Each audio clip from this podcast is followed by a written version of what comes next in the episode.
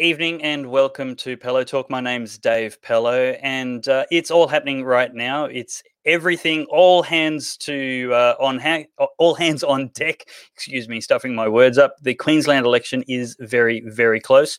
The New Zealand election has just happened, and we've also seen, I guess, some disappointing results if you prefer a government right of Stalin in the Australian Capital Territory and the Northern Territory as well. Uh, so, will the Queensland election be any different? Uh, it seems that uh, COVID 19 is favouring incumbent governments in a strong way. So, that bodes well for Annastacia Palaszczuk. However, in a disciplined and rare moment of political commentary, contrasting normally conspicuous absence, Hillsong leader Brian Houston has suggested church COVID restrictions are approaching, quote, discrimination. In a series of tweets, he observed today or yesterday on Twitter that it's so interesting that the New South Wales government are about to allow 300 people to attend an indoor wedding, a religious service. And things are being relaxed for the hospitality industry, but still no changes for churches. We have a building with a space for 4,000 people, yet can only have 100 in there. The reason given is church people know each other, and apparently that means they're too friendly. Brian asks, Do you think people are not friendly at weddings? It's getting to the point where it is discrimination. And that's the end of his quote. He concluded by calling for church leaders to unite and take a stand, affirming a shared commitment to keeping people safe, but questioning the Berejiklian government's seeming unwillingness to even consider partial restoration of natural freedoms of worship and assembly. Well, Anytime Brian Houston tweets, there's a multitude of anti religious bigots with barrows full of willfully ignorant intolerance for him in particular and Hillsong in general. They're not dissimilar, actually, to blowflies, with the unfortunate bonus of being able to produce their own steady stream of manure to create a buzz. They come out in swarms whenever the high profile, mega popular church trends on Twitter. But the most the mostly Christophobic reactions to one side the point many are making now in many states, not just New South Wales, with similarly inexplicable anti church restrictions, is thousands of people are allowed to gather at sporting events and shopping centres, hundreds on public transport and at restaurants. But there's no relief in sight for churches. Bunnings was considered an essential service, brothels were considered an essential service, abortions were considered an essential service, not churches. Did government, though, grant the freedom to worship? Did government benevolently reach down from heaven and grant the mortals who pay their wages the freedom to assemble, speak their mind, earn a living, and move about the country where they were born? No. None of these were originally granted by government. They are the sovereign domain of our Creator. Government has no more objectively valid authority over the freedom to assemble or worship than you do over your neighbour's long grass freedom doesn't come from government, and pulpits around the nation should have been preaching since day one of all COVID restrictions that government doesn't have any ranking authority to take it away. Arguments about the severity or lack thereof of the Wuhan flu indirectly legitimize the claim that there might be a case where the government can transgress God given freedom of course, there may be some exceptions to the inviolability of natural freedom, but short of an actually declared war against a foreign nation, not a virus, they are few and far between. The government appointed, unelected experts with opaque modeling and secret science, which they're not confident enough to allow scrutiny of, may stretch definitions of any granted exception to natural freedoms. First, they'll tell us that the restrictions are minimal and the goal achievable, like reduced numbers while flattening the curve. But as surely as absolute power corrupts absolutely, these unaccountable bureaucrats will incrementally ratchet down the freedom and ratchet up the goals as the population is cowed into submission by Stalinesque reporting of enemies of the propagandized public good. Freedoms are not conditional upon responsible handling. We don't have to earn our freedom by doing the right thing according to some stuffed shirt. It's ours already, fraudulently violated by government. It was not so in Eden's garden, and for government to now infantilize citizens with restrictions claimed to protect us from ourselves is a type of paternalism not even God felt appropriate. Of course, we advocate wisdom and sensible precautions, but our assurances and even cooperation are still not a qualification for freedom.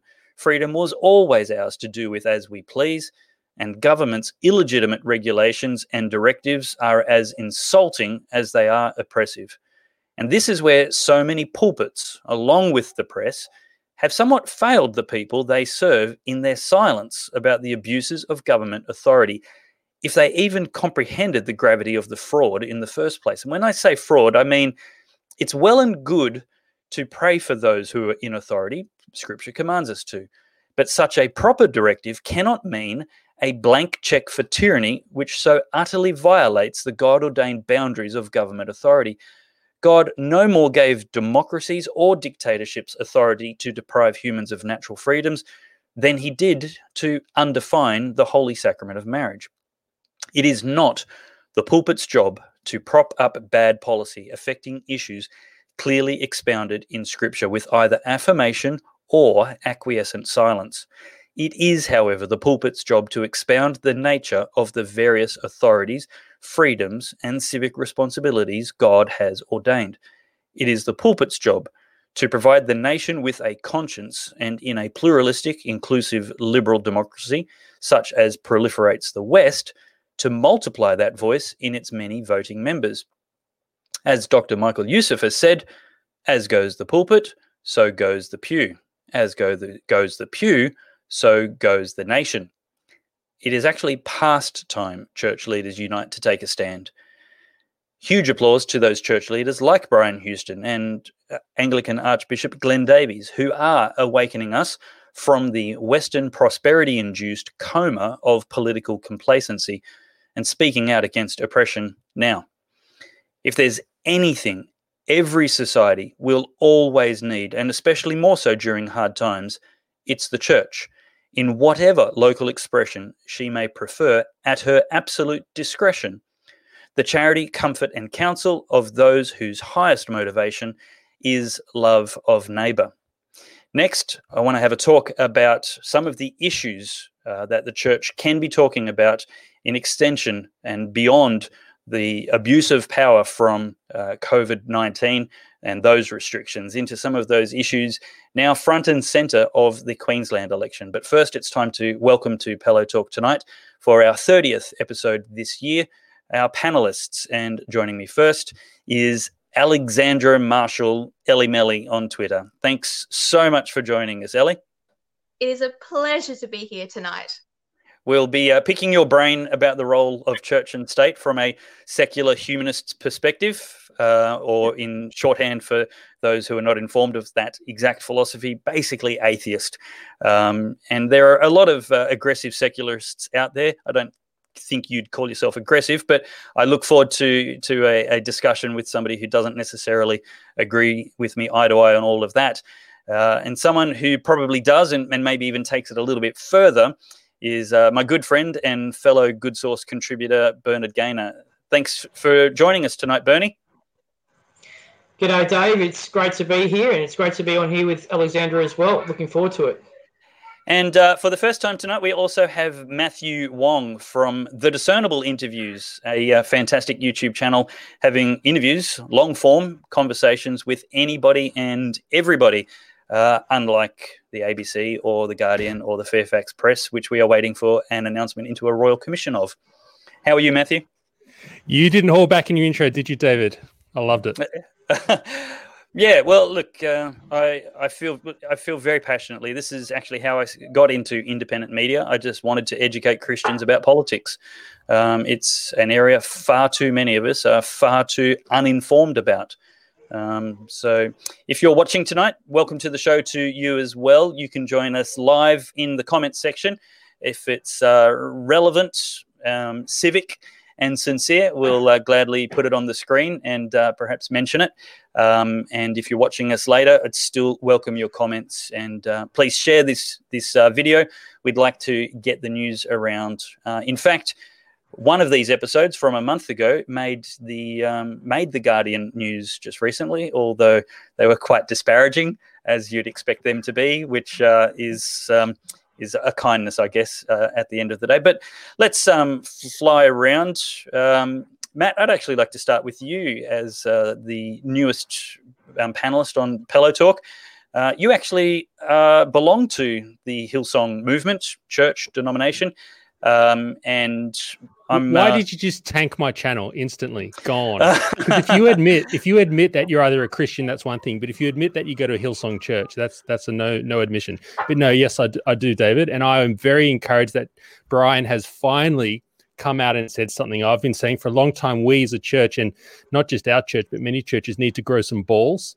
I think we we get lulled into a false sense of freedom in the West, where we think that the government is out there looking after us to protect us, but in fact, we will often be the last to stand up for our rights. And maybe that has Yeah. something to do with parts in the Bible about you know the government's there to protect you, anointed by God, and you know do what they say. So, um, how many people?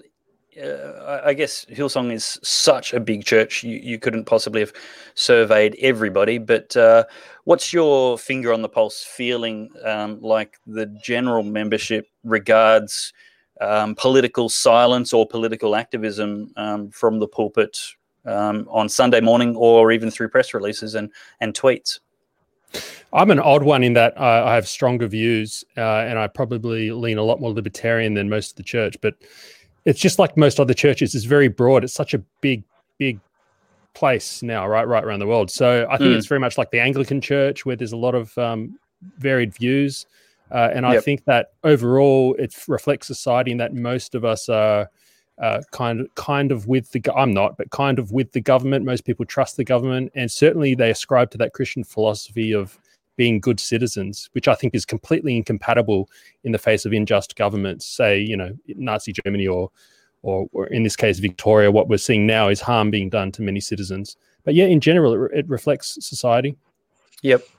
Um, Matthew, A and P McRobert, I'm not sure which one, A or P, uh, but A and P McRobert says on YouTube the subject's a bit more biblically, biblically complex than you allow. There's a place for civil disobedience, but there's also a place for obeying authorities during a pandemic, historically and theologically. I'm not sure if he's talking to me or, or you, but um, um, I, I have no problem, problem with what he said. What about you? Yeah, look, I think th- there is a problem though in that we we a statement like this. I mean, thank you, A McRob, A and P McRobert. That is good that you say that, but what kind of foundation is behind that? I mean, the introduction by David tonight was it was the Lockean idea of natural justice and natural rights that they pre-exist governments, and governments don't bestow those upon us. But if you think about uh, the idea of Christians obeying a government, it's we, have um, in Nazi Germany there was literally the pulpit was used uh, to turn people to support the government. They used those verses in the Bible about being subject to the authorities that rule over you because no authority is there but from God. Uh, and so the question becomes: Are we just uh, comfortable in our circumstance, or do we actually have concrete uh, foundations behind what we believe in terms of obeying the government or civil disobedience? And I'm not seeing that even from a good comment like that, or from a lot of Christians uh, apologists. No one, for me, has really cemented uh, what we should be doing and whether a Christian should be speaking up. And so I've often had to leave my faith behind in a way and be more informed by my political understandings and my libertarian understandings and my Lockean understandings uh, of history and the rise of government and so on. So I don't know. Yep. Okay. Let's uh, bring um, Ellie in. Ellie, what are your thoughts on things said so far and maybe just in general? Well, for one, I just realized that I have a slight Dutch angle going on, so you guys aren't drinking, and my camera is slightly crooked. Look, it's a bit strange to be the uh, secular humanist or the irreligious person on the podcast, but I did grow up in a, a Protestant school. Protestant, I think so. I get the the denominations confused, but ba- Anglican. I was Anglican. Um, but the original I- Protestant. See, I don't know the difference between them. I definitely sat in chapel and I was not allowed to speak in chapel. Actually, I'm not sure if I got that chronologically right, Bernie, but it doesn't really matter. King King Henry uh, certainly was uh, uh, making up his own rules um, and wanted out. Re- so that I respected. He, he knew what he wanted to do and he found a way to do it. But, um, but basically, my view of politics and religion has always been that I recognize that religion shapes a civilization. It's crucially important to uh, the morality and life of many people inside that civilization. So long as it stays out of politics, I'm very much a, a Western civilization enlightenment. Uh, keep the church and the state separate. As long as that happens, then I believe that the freedoms should be protected, and that they certainly, in your intro, you, you noted that Daniel Andrews is discriminating against certain people in their ability to worship during COVID 19. I disagree with any sort of discrimination in that uh, in that way that we've seen propping up across all of Australia in this new COVID world. So I find yep. that quite disturbing. And I've written as well on the new religious discrimination bill how that's actually bringing discrimination back into the game, often against religious people. So I yeah, sort of try a, to argue for the liberty of everybody, including religious faiths.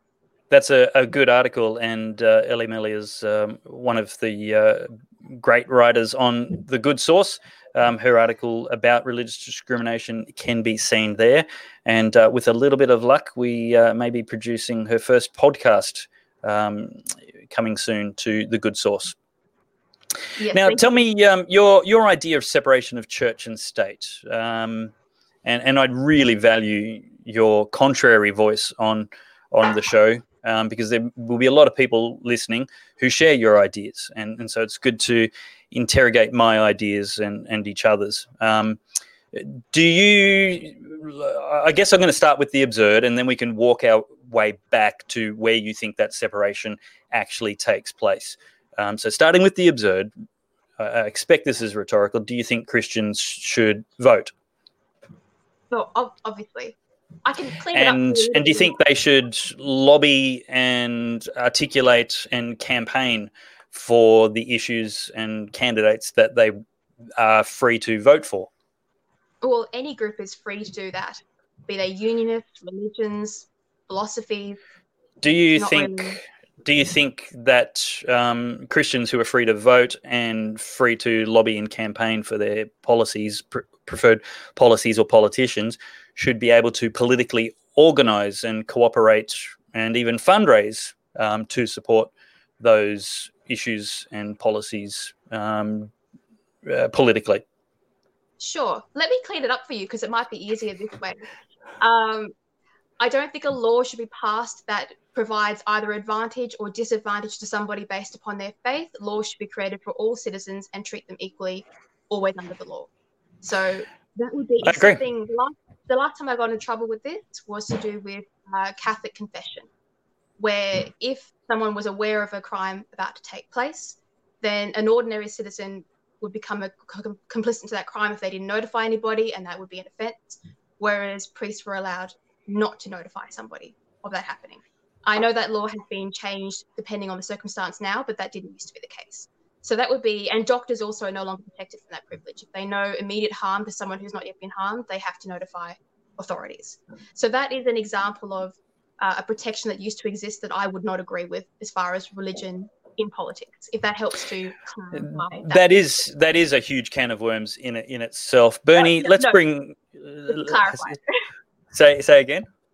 Just to clarify where I stand on that kind of equality under the law idea. Right. So so what I'm hearing is you basic. Uh, it sounds very similar to what I believe that you you don't actually think Christians should sit down, shut up, and have no opinion or influence um, on elections.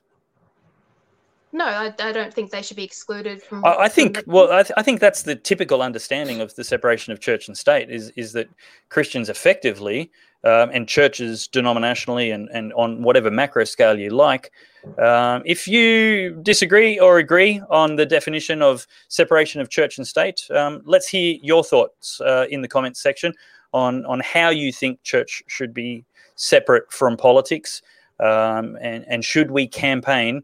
Uh, let, us let's, let's put it to a maybe a pointy test. Should Christians be allowed to campaign on issues of moral conscience, such as abortion and euthanasia and the definition of marriage?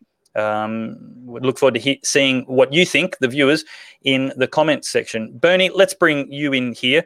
Um, if uh, yeah, you're, you're a devout Catholic, um, very faithful um, to the catechisms and teaching of the Roman Catholic Church. Um, Well, I try to be Dave. I try to be. we all try our best, and and uh, by God's grace, do a little bit better every day. Um, I, I, I- it's it's worth pointing out that um, Christianity is a journey, uh, not a holy club. But um, what do you think on on this topic, and and maybe some of the thoughts that Ellie's particularly um, articulated? Yeah, well, I think we've covered a huge, huge um, area of ground and a large number of topics. I just want to talk about COVID and churches for a second. Uh, Great. You, you know, just in, in my dealings with uh, people across society, not just in church, but just at footy clubs and in uh, friendships and in business and across society, people are over the lockdowns. They're, they're sick of them.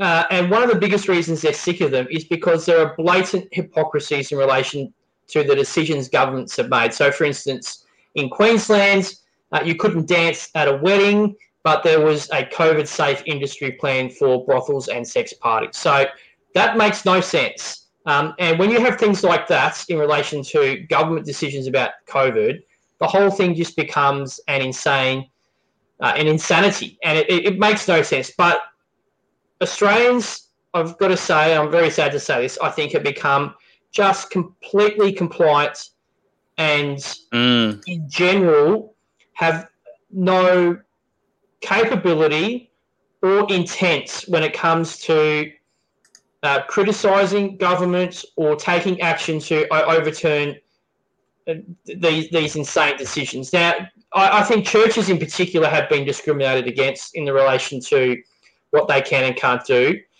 Uh, I think the church leaders, by and large, I'm going to talk especially about Catholic leaders here, are some of the most compliant people in Australia.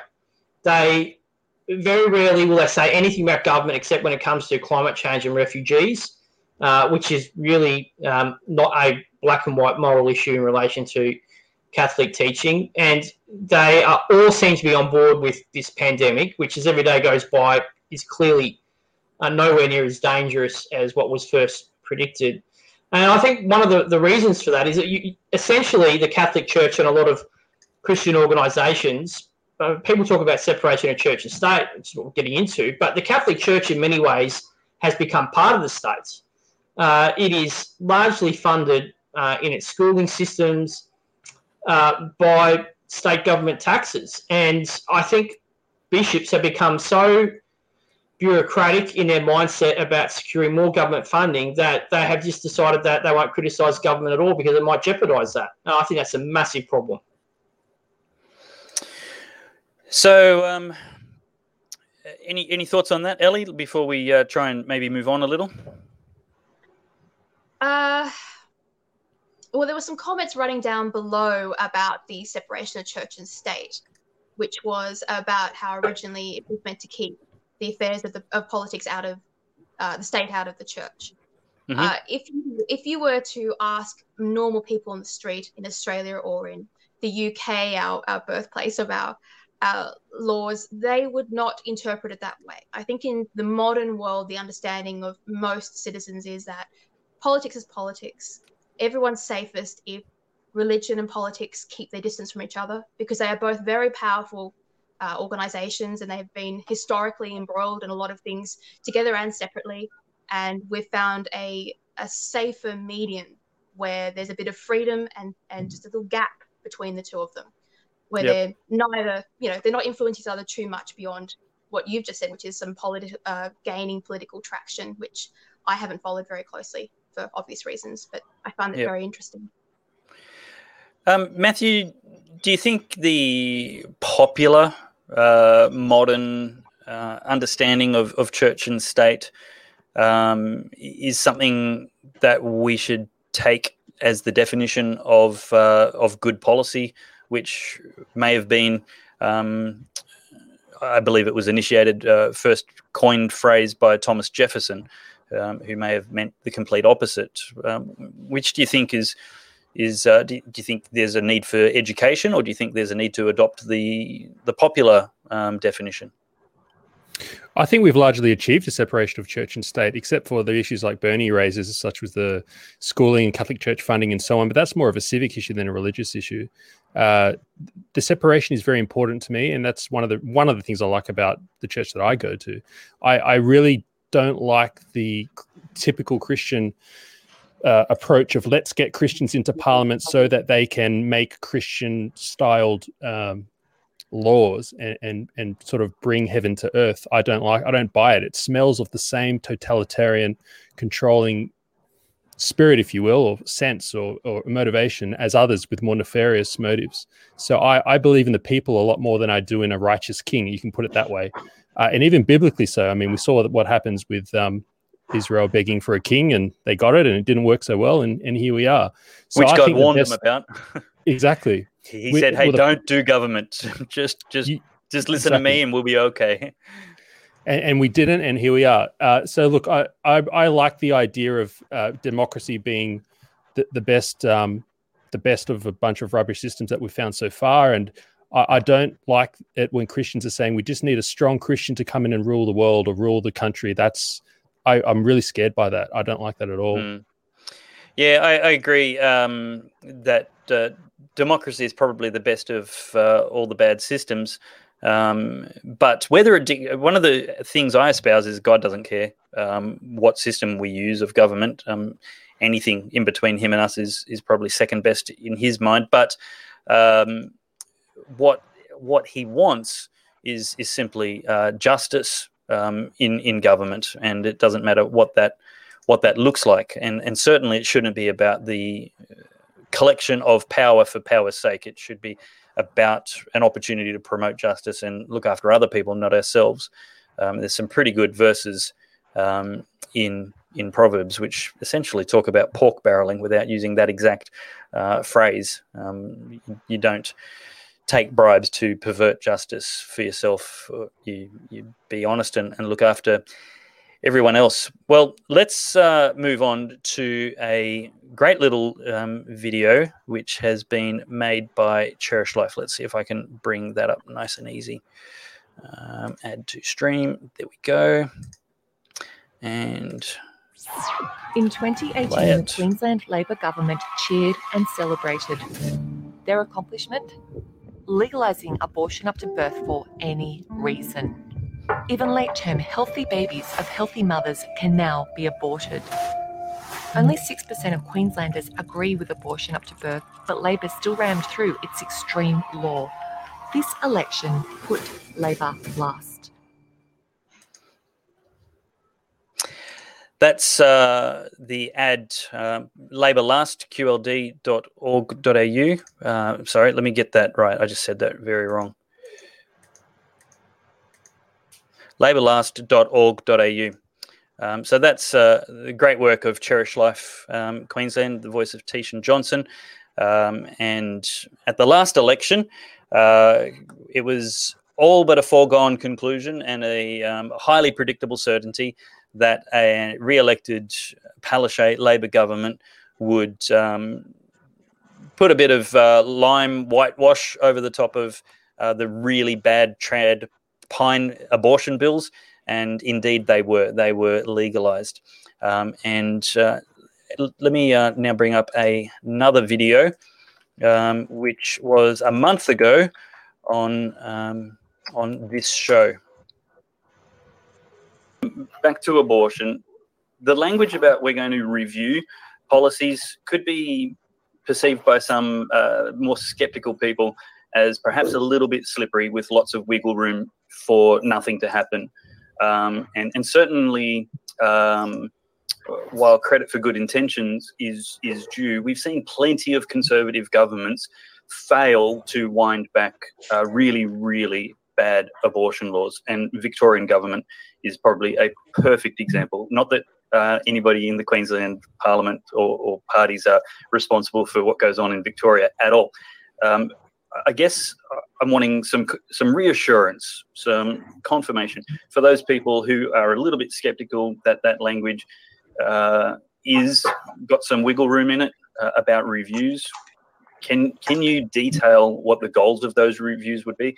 Is there a a fundamental uh, position and philosophy in the LNP parliamentary party that the current laws are actually toxic, abusive, dangerous, and as a matter of urgency need to be changed and remedied uh, in the next term of parliament. Here's the And words to listen to. Is what the actual details look like. So, Dave, I, I would say it's it's an ironclad guarantee. I think there is wide acceptance and understanding, most importantly, that these laws that Labor has introduced uh, are draconian. Uh, they're certainly not in the best interests or welfare of, of women, um, and that there are many fundamental uh, flawed aspects when it So, uh, following that uh, interview on Pellowe Talk Live a month ago, episode 26, with uh, Queensland front bench front bencher Dr. Christian Rowan, uh, the Guardian, um, our favourite rag over here at uh, the Good Sauce, um, wrote this article just a couple of days ago. Queensland election, LNP tries to keep anti-abortion push out of sight. Deb Frecklington seeks broad support in a state that backs abortion rights, but some LNP MPs and poll candidates are pressing for a more divisive approach because uh, not killing babies is divisive. At a campaign stop this week, the Queensland opposition leader, Deb Frecklington, was asked about the Liberal National Party's policy to review the state's abortion laws. She quickly changed the subject. I haven't got the details of that yet. It's not a priority, Frecklington said. Last month, an LNP frontbencher, Christian Rowan, told an audience of right wing Christians a very different story. I think that's meant to be pejorative, uh, being right of centre. Um, and oh, Christian, that's a bad thing. Rowan gave the host of an obscure online chat show, We're Obscure, um, an iron quote, ironclad guarantee, end quote, the LNP would wind back elements of Queensland's termination of pregnancy laws passed in 2018, which removed abortion from the 119 year old criminal code. Uh, and um, he goes on and on and on. In the video of Rowan's interview, viewed 400 times on YouTube, but 10,000 on Facebook since the 22nd of September, very sensitive about these things, okay? The interviewer expressed his concern that the LNP's promise to conduct a review into certain aspects of the 2018 law included gestation, limits used language that's perhaps a little bit slippery, lots of wriggle room for nothing to happen. Uh, and um, I asked the front bencher for some uh, reassurance. Is there a fundamental position of philosophy within the LNP parliamentary party? Now, the reason I clarify parliamentary party is because the LNP state conference is overwhelmingly pro life. If the MPs represent uh, their own party members to any degree, they also have to be overwhelmingly pro life. Um, so Rowan, sitting in front of two framed photographs of Queen Elizabeth, apparently my photo of Queen Elizabeth wasn't worth mentioning, um, responded he would say it's an ironclad guarantee. So uh, we're we're seeing this now as a uh, a problem. Um, the Guardian is trying to wedge LNP politicians um, between each other and uh, perhaps pretend that it's not. In the article, he also goes on to say that, uh, oh, right at the beginning, actually, what did he say? Let's um, go back up uh, right at the top. There we go. We'll add that. In a state that backs abortion, abortion rights, uh, a, a euphemism for killing babies, um, there is no right to kill anybody uh, in a state that backs abortion. Now, we saw the statistic in that video from Cherish Life. Uh, very slippery language here again. If you ask Queenslanders, should abortion be criminalised? Most Queenslanders would say no. Um, that is the fact. If you ask Queenslanders, uh, should abortion up to birth for any reason be legal? Again, you saw the statistic. When you ask a proper question, uh, as is the law now in Queensland, only 6% support that kind of extreme law. Uh, and there's some debate that, uh, you know, a 2018 fact check from ABC, um, which is as about as reliable as a Melbourne weather prediction. Um, this fact check claimed that uh, the up to birth detail is in fact wrong. Uh, but it is in fact in the legislation that uh, with a second doctor's concurrence, uh, which is incredibly easy to get, the second doctor doesn't have to consult with the patient. The second doctor just has to consult with the doctor who wants to perform the abortion. And that can be via email or telephone. Doesn't have to be in the same room at all. With that second doctor, any reason up to full term abortions are happening, uh, which includes psychosocial reasons. Um, well, that's the, the state of, of abortion uh, in Queensland right now. And the LNP has indicated that they will uh, look at some of the extreme parts of this legislation and introduce some sensible amendments to protect women.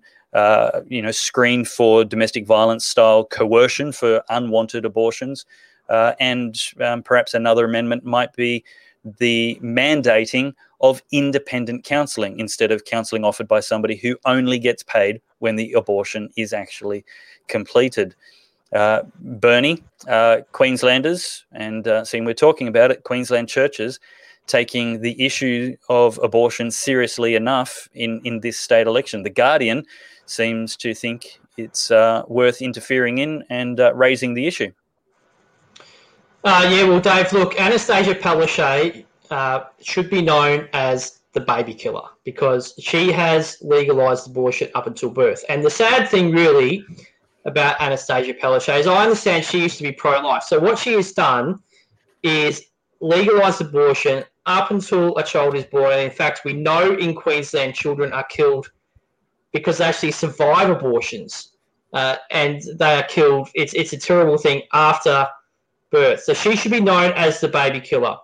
Uh, she has done it because she wants to keep her job and she wants to keep Jackie Trad on side. That's why she's done it. She's done it for purely political reasons. Now, the churches, I don't think, have really taken this seriously at all. In fact, they've been played completely for fools. Uh, Archbishop Coleridge, for instance, uh, is not very good as a bishop. He's the Archbishop of Brisbane, and he's even worse as a politician. Uh, he tried to put out some statement just before the abortion laws were legalised, uh, uh, just a couple of days before they legalised. He actually said live on camera that he does not oppose decriminalisation of abortion. It was a terrible thing to say. Uh, but he did it because he's trying to be a politician, and it's a very bad one. And we've just seen it again this week. He's been completely played because he's been completely somehow surprised that Annastacia Palaszczuk and Jackie Trad are now supporting euthanasia laws. I mean, the, the guy just needs to come out and do his job, and that would be to expel Annastacia Palaszczuk and Jackie Trad from the Catholic Church. Um, he won't do that because he's he's too afraid to do it. Um, and in fact, we talk about separation of church and state. He, he's actually allowing politicians to dictate what he does as the the primary Catholic bishop in Queensland. Uh, and I've got to say also, uh, I think you asked a very good question uh, to Dr. Christian Rowan. And I know Dr. Christian Rowan is a very good man. And I, I believe what he says he believes, but I don't believe what he says because I just don't believe the LNP as a collective parliamentary body are going to do anything about it if they get elected. Uh, because there are too many LNP MPs who are useless conservatives. They fight like losers and they don't, they don't want to touch these issues. And I would say that is one reason why not just Christians, but people who believe that life should be protected do need to organise themselves. They do need to get involved in politics. And they do need to try and get people elected to parliament because at the moment, the people who want to kill babies are doing a much better job at it than us. Yeah, absolutely. Look, um, it, it is. I think it's it's fair to say uh, the LNP do fight like losers. Um, they're not waging a fierce campaign on any topic at all, except for maybe climate change, a topic which every person who votes on that will never vote for the LNP on that. Ellie, um, as the only female on the panel, we definitely have to give you a, a voice on the topic of abortion. Um, but I'm also interested in where you think perhaps it, it should be legal um, at, at certain times. Well, first of all, clarity is what the LNP lack just on that previous topic. They yep, refuse fair. to take a stand of what they believe or don't believe in any of these issues, and that yep. it doesn't bode well for them in the election. Uh, as mm-hmm. for abortion, my views line up to the majority of women, both in my age and my mother's generation, whom I speak to, and obviously, coming from an all girls school, I know quite a, a lot of women. So it seems Mhm. to be a pretty sta- and even from a religious school, it seems to be pretty standard. Uh, most people agree that you can't force women to have children they don't want to have. You may wish to, but you can't do it. Even in the most tyrannous Islamic regimes where the punishment is death, women still find a way. So the law knows this, and so the law over time has decided to uh, leave uh, leeway and choice on this very personal issue because it cannot come to an agreement uh, that satisfies the majority. So my belief personally is that abortion should be legal but encouraged as early as possible as soon as someone knows they're pregnant. I am uncomfortable beyond two months but probably legally three months would be more acceptable because some women do not know they're pregnant at that stage. Three months is pretty reasonable that you should know that you're pregnant and have, have decided whether you, you want to have a child or not i also believe that should the life of the mother be threatened she should have the right to abort to save herself because she is the human being who already exists it should be her choice um, if at any point a child is Man, this I'm I'm trying so hard to not interrupt you. I'm trying so hard. if a child is born, that child should be attended to and cared for to survive. So I completely disagree with this idea that there are children being born who are then killed. That is wrong. Once you're in the world, I believe that's it. You're in the world. You've made it. You now get to to live. Um, as for uh, whether women seem to celebrate it in the Democratic and the in the labor movements, they celebrate abortion. I I really don't agree with that. I think it's a a tragic part of humanity that we endure and we should discourage, but it should be legal. Uh, and all, all the other small um, one is if the child has serious defects, it should be the mother's choice to abort that child if they're going to basically suffer and die. Um, that would be my other uh, exclusion to that. But basically, as early as possible, um, and not to particularly encourage it. It's just more of a fact of life that we don't like. Does that sort of and that seems to be very the, much the consensus view. It's not it's not in any way a minority view. It's a it's more of a consensus. Trying to think of the first thing. I should have taken notes. There's a couple of I've got three or four little notes that I've been making, trying to let you uh, let you get it out. Um, while I You try and think of, anything you want. say again. You can ask me anything you want on that. It's fine. Um, uh, I, I will, but uh, I want to hear from Matthew first. Uh, and um, Vesna uh, agreed with you uh, in comments. Uh, I just put it up before, but we'll pop it up again. Um, we certainly don't hate disagreement here. Uh, the right to abortion is every woman's basic human right and personal decision. That right will always be exercised, whether legally or illegally. Oh, that's what it was. Force to have a child. Just making a note. Matthew, do you want to uh, weigh in on this? Not really.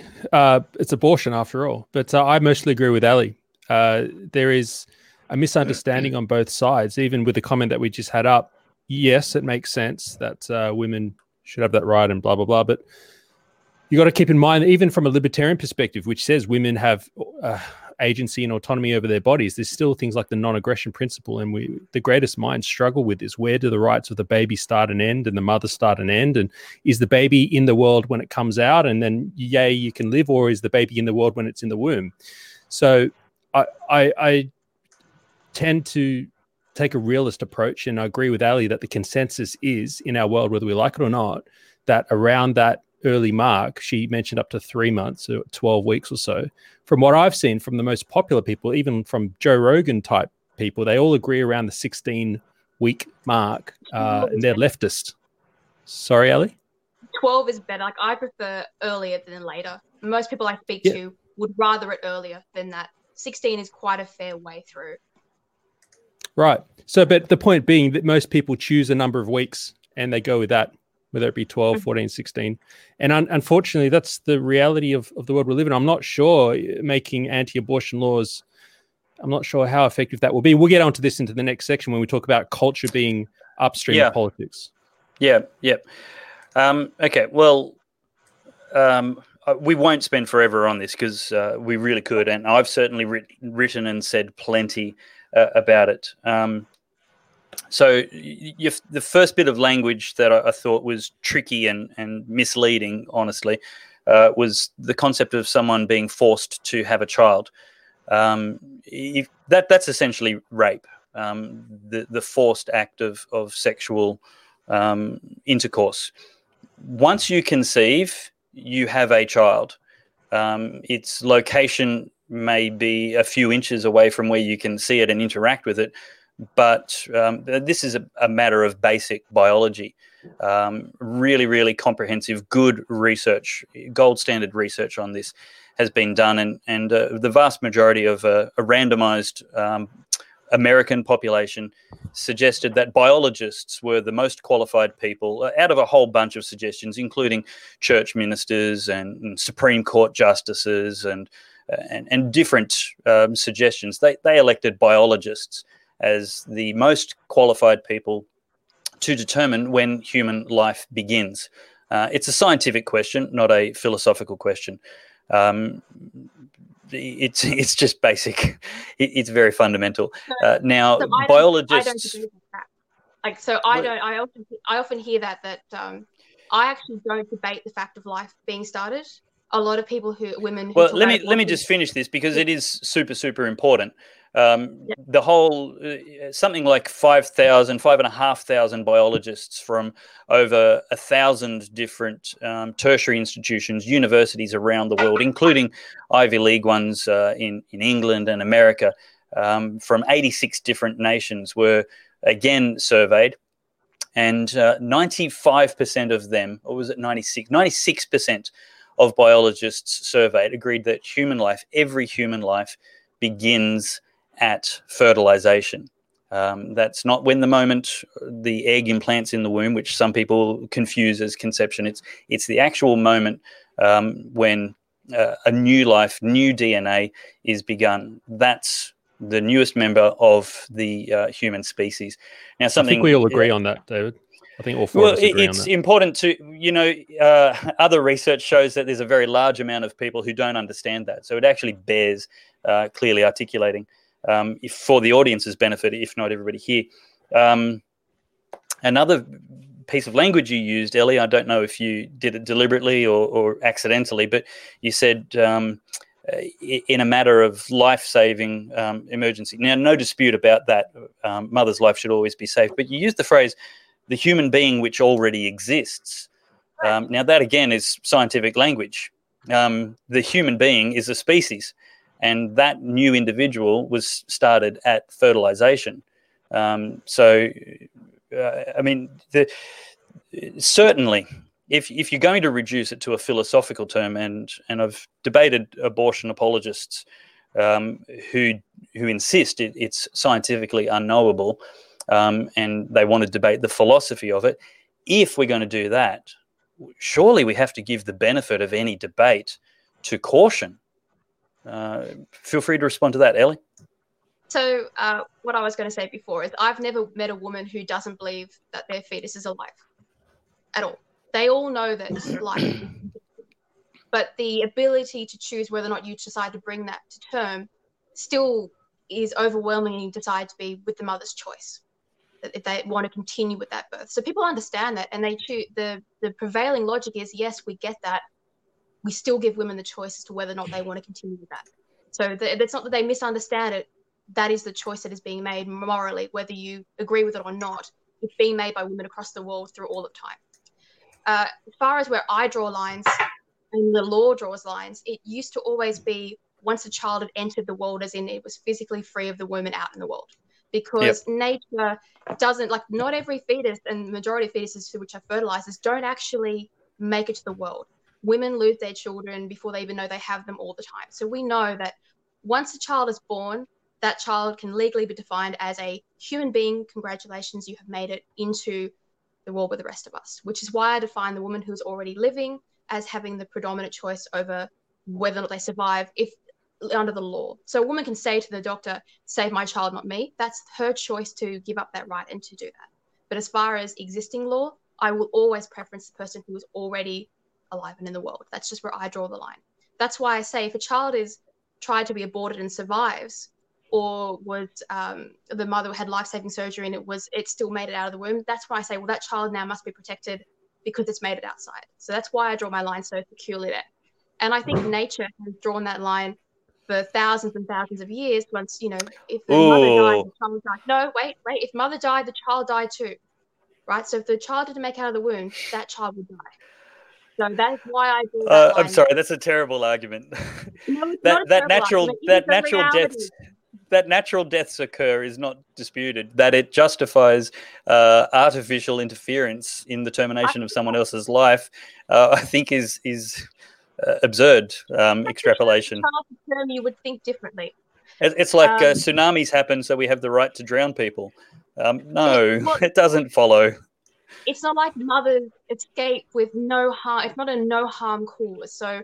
Uh, the risk and permanent life altering changes to a woman, not just you may not like it, but this is what happens to women, and that is why they should be at liberty to make this choice. I encourage it to be It's it's just little- another terrible argument. Um, the the not fatality risk of having a baby in Australia is equivalent to that of getting in a car and going to the shops, getting some milk, and coming home. Yes, some people die doing that.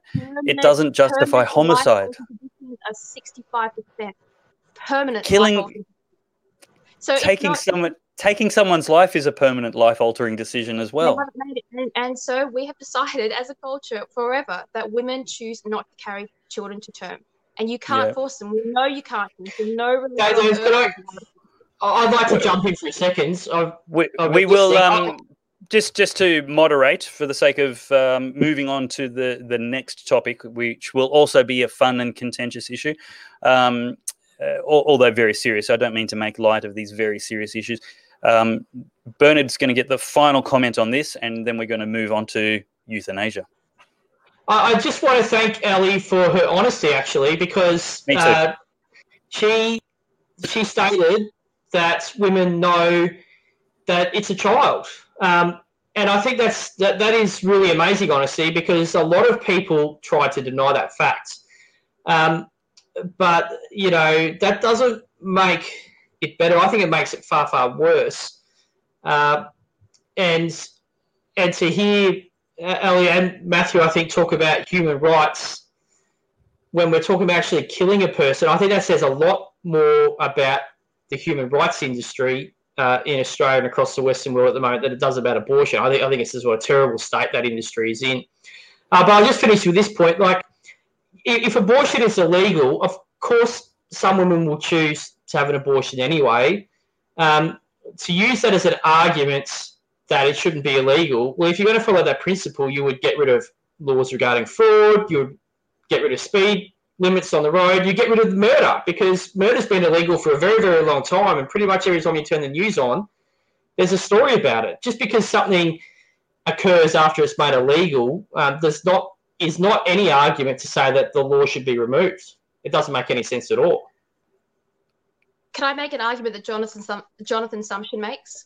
Uh, he's a, a high court judge in the UK, or he was, and he's a specialty on law. He points out that there are some laws in our systems which are insufficient to solve a moral issue which a civilization has. At which point, a law usually steps back and allows individuals to make choices. And uh, uh, the reason abortion is such a an enduring problem with human civilization is because not, not like murder where um, it's a more of a rarity. Like the chances that any of us on this panel are going to murder someone is very low. But women get pregnant all the time, and they've hap- and it happens to them their whole life. The potential for that, so it's a problem that they encounter continuously in civilization, and it's something that, as many as you gentlemen are well spoken, and I, I, I'm very uh, interested in your perspectives you will never understand what it is to be a woman with a child deciding whether or not you're going to bring that child to term, which is, I think, why the law has stepped back and gone, we know we can't solve this problem legally. We'll let churches determine what they want to say in their church. We'll let women decide within reason. That's why I say it's better to, and most women agree that the earlier the better because they know it's not a great solution. It's it's just one of uh, civilization's unfortunate uh, best of a bad outcome that we have. No one's saying it's a great solution, but it deals with the reality of what goes on with women, uh, the choices they have to make as mothers or potential mothers, and whether or not they can actually carry that child to term and look after that ter- uh, child. And they've been making those decisions for thousands of years. And there's nothing that no one can compel a woman to have a child who doesn't want to have one. No matter what you say, you cannot compel them. And so the law, instead of trying to cause more harm and having children being killed after they're born, uh, by women who didn't want them. They say, "Oh, look, we know it's not great, but we'd rather that not happen. We'd rather that terrible uh, thing that happens to women in countries where it's illegal. We don't want that. We'd rather have this option over here." And by all means, discourage it, but I don't think you can make it illegal. Oh, and the, Well, the I- thing in Queensland is a terrible law. Just to be clear, that is a terrible law to birth. I think we can all agree that the Liberal Party should be pushing Annastacia Palaszczuk on that. I, think um, some of the debate around abortion um, from people on, on my side historically, I think it's been a lot more sophisticated for a long time, but historically it's been fairly blunt and, and fairly um, unhelpful um, in in this black and white conversation. I, I think at the same time, not instead of, but at the same time as uh, opposing the human rights anti-science violation of taking another living human life um, electively, um, we should be proactively looking to solve the triggers that are within our power without requiring legislation. Something like 70% of women who make an abortion choice uh, say they would have made a different choice if they felt like there was just one significant person in their life who supported them. We, we can make that happen. We can solve that. We can immediately reduce 70% of uh, the very tragic, as, as Ellie conceded, abortions that happen um, simply by being the solution ourselves. Now, again, I stipulate not instead of um, opposing this human rights violation. Um, but uh, I mean, th- this is a a non-religious. Uh, there's there's plenty of, of non-religious people who take this line, and and certainly the 1948 Universal Declaration of Human Rights is very black and white about it as well.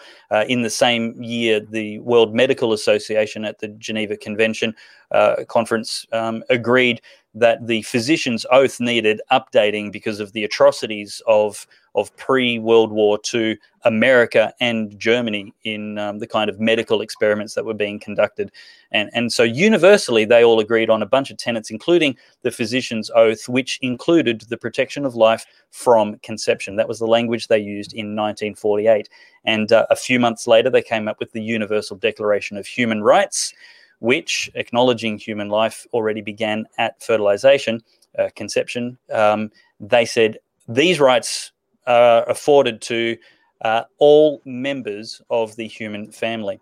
Um, so that was not the exclusive domain of, of people post birth. But again, we need to be very sophisticated about this and not um, blunt with the only tool in our arsenal of legislation. We need to be saying, how do we care for women? How do we promote motherhood? How do we um, uh, make it so that it's no longer true um, that women making an abortion choice feel they have um, no other choice? Um, political posting. One thing you might not have thought about the reason that a lot of women I know have their children aborted is because they can't afford them. So one of the Yeah, we can solve that. Country is the amount of cost to raise a child. It's too expensive to have children in Australia, Yep. and that's why our birth rate is going down. Not because women don't want children, because it's too hard to get enough money together to support them. So that would be a great way Yep. to bring down the rate of abortion. If Yeah. that helps. That- No, very good. Let's um, let's move on to another easy topic. Um, uh, uh, look, uh, actually, I, I do want to say this. Uh, it, it, it probably should be said as a preface, but I'll, I'll certainly say it better late than never. Um, if you've made an abortion choice, I'm I'm so sorry for your loss, and I'm not being patronising. Um, I, I just wish the best for you, and I'm not here to condemn you or judge you, and I'm sure nobody else is either. And, and if they are, well, I've I've got harsher things to say about them as well. But um, if you need counselling with that, please just Google abortion grief counselling. There are plenty of places that will offer you professional, confidential, judgment free, um, and cost free counselling to help you um, recover from, from that. Um, Priceless House is a great one. Uh, Diamond Women's Agency, I think, is another one. Uh, I wish I knew them all, but there there is plenty of help um, for that. Um, anyway, let's talk about um, Annastacia Palaszczuk's announcement this Sunday that uh, she wants to introduce another way to help kill people um, in Australia, this time at the other end of their natural life. And that is by introducing what they will variously euphemistically refer to in other ways, uh, but it's the topic of abortion. Um, why don't we start with our contrarians? Um, Matthew, uh, your position. Did I just say abortion? Yeah, euthanasia, right? Euthanasia. Okay, we got it. Euthanasia. Uh, you can you can tell I've got as much time for sleep as I do for shaving. Um, so uh, euthanasia, Matthew, your views on on the state's role in legalizing the taking of another person's life at um, at the other end. Well, that's a bit loaded, even the way that you've said it, right? The state taking a life. What if the person wants to take their own life? Like, should suicide be illegal? Uh, well, um, what do you think? Well, I don't see how, in its purest form, euthanasia is different from suicide. And taking the uh, the libertarian view, we're not actually harming anyone in this sense except your own self, which I think I think it's evil. Suicide is evil, in my opinion. I've struggled with it, and I think it was terrible. I'm glad I, I don't anymore. I think abortion at its root is evil as well. I think it's You've killing struggled with- but Sorry, you've you've struggled with the topic or with the the thought Sui- yourself. yeah, planning suicide in my own for my own life. Yeah, and Hmm. I think it's evil and it's horrible. I'm sorry you but went at the same that. time, yeah, it sucked, but I'm okay now. But the point is, I'm not sure that that the state has has any right to to talk to me about whether that's right or wrong, or and I'm not sure how euthanasia is much different in its purest form. So I'm talking about no coercion. I'm talking about the individual making a a sane, rational decision. I'm not talking about they've lost their mind. I'm not talking about doctors making orders. So on, on the basic level, I take libertarian view. If you want to destroy your life, you can destroy your life. I will fight to try and prevent that from happening, but not by compelling you and coercing you. But haven't you haven't you introduced the state by going from a neutral position to the state signaling something's okay?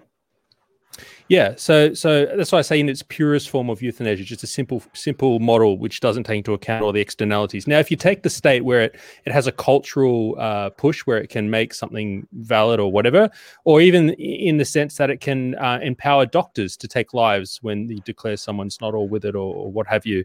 Uh, yeah, of course, we're getting messy now. But again, the libertarian principle, the state should shut the hell up. I believe in Nick- the small state. Nicole Thomas says assisted suicide involves someone participating, which is murder. And I agree. There's a a there's leagues between suicide and involving somebody else.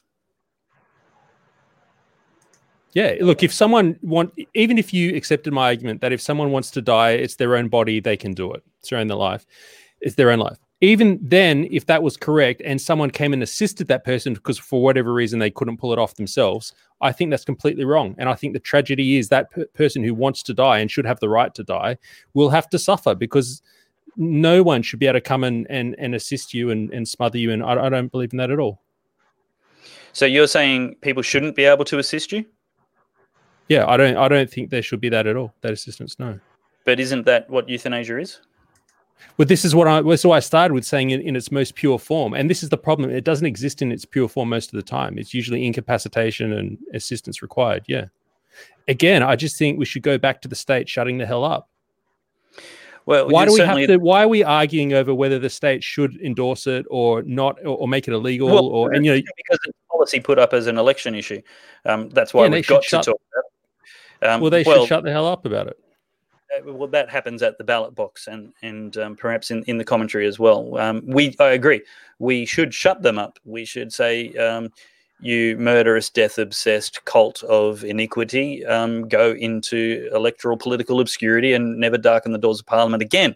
Um, in not so many words, or maybe a whole lot more, but um, certainly for government to signal that death is therapy and that doctors can kill uh, I think is a seismic, destructive shift in the tone of our culture and and society. Um, uh, Bernard, um, let's go to you before we go to Ellie. Well, I, I just want to put a shout out to Annastacia Palaszczuk and Jackie Trad, who is the architect of the euthanasia push. I mean, what a fun bunch those two are. They've got into Parliament and they spent the first half of their term talking about abortion, and now they're running an election campaign on euthanasia. I mean, really, who would want to be around these guys? They, they seem obsessed with one thing. Um, look, there are all sorts of problems uh, with euthanasia. Uh, I think Matthew's right. In its purest form, if you distill it down, it is exactly the same thing as suicide. Uh, I don't think suicide is ever an action that doesn't harm anybody else. Uh, I know Mm. people, uh, in fact, a very, very close mates of mine and other people have committed suicide. Um, and it is an action that harms other people. Um, Mm.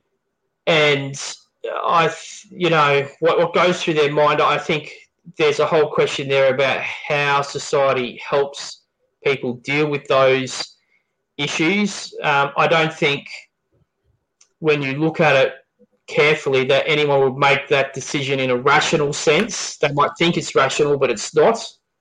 Mm. Uh, but one of the, the biggest problems with euthanasia is that, well, well there are two issues. Uh, Again, in terms of a free choice, when you're talking about people who are in pain, lonely towards the end of their life, maybe suffering loneliness from their children or family, is is that really a decision that is made under you know coercive pressure, or is it a free decision? And you only have to look at societies that have legalized euthanasia. So the Netherlands, which has seven thousand suicides a year, uh, seven thousand euthanasia cases a year, is now looking at legalizing euthanasia for people under the age of 12 and you know that that is where australia queensland victoria western australia and the other states that are legalized are going to be in, in 20 years time. That, that's what happens. Uh, and i don't think that is a place any sane person would want their society to go We have a few people in the comments uh, talking about the Hippocratic Oath, um, cognitive dissonance, Hippocratic Oath on one side, assisted suicide to the other. Um, look, uh, for those people saying that, um, the Hippocratic Oath doesn't exist anymore. Doctors don't swear it. Uh, there's a physician's oath, which was um, reintroduced in 1948, and it's been uh, modernized several times since then.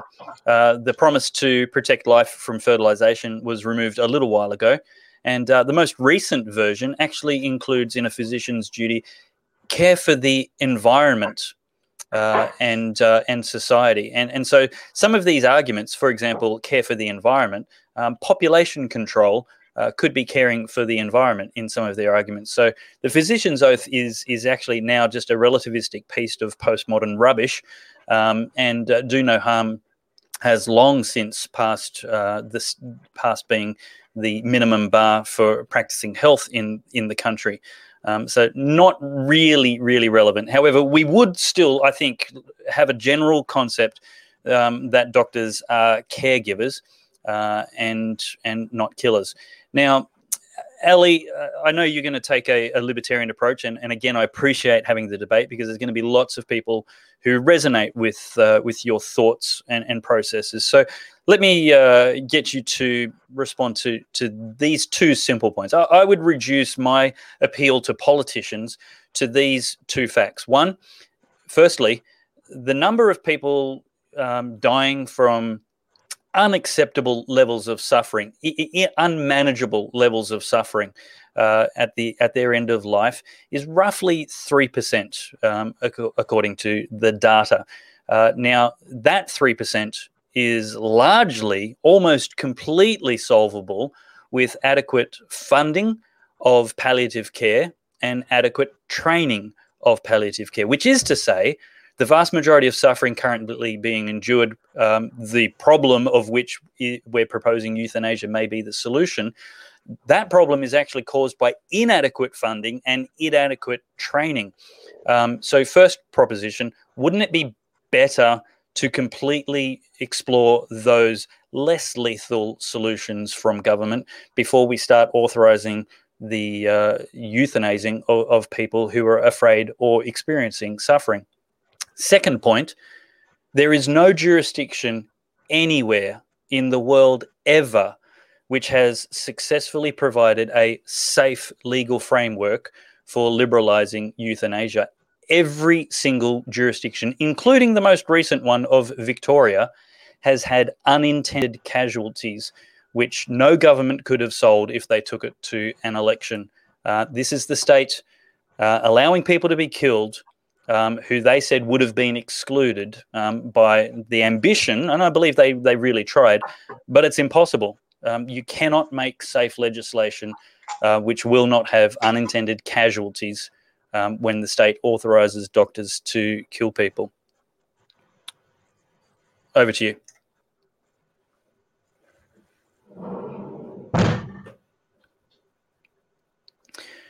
What do you? Can you hear me, Ellie? Oh, are you there? It's your turn. Sorry, my internet's a little. I don't know if it's you or me. Um, Never me. The first thing I'd say is it's always worth uh, improving health, particularly. Yeah, can you hear me? Yeah, we can hear you now. Can you hear me at all? Yeah. Hello, can you hear me? No. Yes, yes, yes. Keep Seems going. like a big delay. No. We- We'll persist. It seems like you've just got a big delay. All right, we will uh, get her to reconnect and, and hopefully come back in. nice eyebrow dance. Fantastic. Uh, Matthew, do you want to, uh, I guess, speak to those two assertions I made? It's impossible to make it. Um, it's impossible to make it safe. It's never been done before, and, and I'd suggest it, it is impossible, uh, let alone the slippery slope argument. Um, We're talking. and yeah, we're talking about, talking about euthanasia, right? Yeah, uh, and I haven't got much to add. Look, I, I feel like I'm a bit of a fish out of water here because I'm, I feel like uh, I'm trying to argue the point of uh, freedom and libertarianism and and government its role, and I feel like we're arguing about how far the government should go, what it should do, what it shouldn't do. I'm just a fan of it getting out in this case and letting the community and culture decide, and we're going to have a very rich tapestry of of differences of of policy if it's the community deciding across the world. And I suspect it might even be a better result than what we'd have if we ban abortion and ban euthanasia or pro-abortion and pro-euthanasia.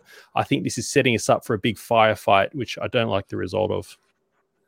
Ellie, uh, can you hear us okay now? We had like a 30 second delay before, but we can um, hear you now. Sorry about that. Uh, Forgiven. in answer to your first question, oh look, I've wrecked my camera doing that. Um, it's always worth uh, improving and investing uh, in the medical uh, care of people, especially palliative care. I would never disagree with that. We should do that as a matter of course, regardless of the euthanasia debate. Secondly, I'd say that one of the fundamental rights of being alive is to choose when and how you choose to leave the world. That it's nobody else's decision but your own. Now, I'm going to add to that. I watched two grandparents uh, who were in perfect mind mentally, but uh, spent years uh, with terminal, extremely painful illnesses, begging doctors to kill them. They were perfectly aware of what was going on. They did not want to live. They had great care. So the care was not the problem. Their conditions were simply not treatable. Their pain was not manageable no matter what you did to them. Um, and they had lost everything that made them alive and a human being. And they did not want to continue living. They were both over 90. And in the end, I, I'm pretty sure one of them had to starve themselves to death in order to leave the world at a time of their own choosing. Now, I think the moral uh, is it more moral to allow someone to die or to force them to kill themselves in a painful and horrific manner if they're already suffering? I would argue that it's better to allow somebody the right to die, especially with strict conditions in, in a situation like that. I think that is the kinder way to go with that policy. Now, I am in favor of euthanasia, but under very strict conditions. So I would argue that you have to have a terminal illness. You have to be assessed as in right mind and not just sort of okay, completely in right mind with a lawyer and a medical protection, uh, practitioner. No one should be allowed to benefit or profit from your death. So you can't make an industry out of uh, uh, euthanasia. Um, and extremely high legal ramifications for anybody that is found to be abusing that system. And I mean maximum sentences. Is it a perfect solution? No. Do I prefer it over literally thousands of people living the end of their life in great pain and terror against their will because they have no way of escaping? They're often in care already, so they're being kept alive medically despite wanting to die. So I come down on that side of the argument. I don't believe it should be available to children. I think it should be a very much an end of life right and under very strict conditions with the view that it is an act of mercy, not an act of murder. And it must be done by that person. I um the problem I have with with what you've said. Well, first one, the right to die is a is a, a misnomer. Everybody has the right to die. In fact, uh, nobody can avoid it. It's it is inevitable. Um, the right that being fought for is the right to involve other people in the unnatural termination of your life. Um, and, and that's a very different kettle of fish, and and that's why it's a lot nicer to say right to die because involving somebody else in the unnatural premature termination of your life is is horrific. Um, secondly, uh, you know the, the very very good cogent arguments you make around strict protections um, are not original, and they've never worked. There's always been casualties. There's always been uh, scope creep. You, you yeah, might have this really well principled parliament now but once you open these doors, the next parliament can tweak them just a little bit and a little bit more and a little bit. And this is the lessons from history. We are incredibly foolish to ignore if, if we if we if we ignore uh, and and we don't heed. Um, the scope the the scope continually creeps on on these things, uh, and and it is completely. Um, well, frankly, naive and, and foolishly optimistic to think we could come up with a framework which will adequately protect those people who need protecting uh, from the unscrupulous actors. There's plenty of exper- uh, as much as you can come up with uh, emotional, heart tugging anecdotes of, of people who've had horrible deaths. I can provide you uh, just as many anecdotes of people who've died uh, horrible, unnatural deaths at the hands of, of liberalized euthanasia, um, I- including grannies having to be held down by their families while they're given lethal injections against their will. Uh, and we can say we'll come up with laws to protect against this.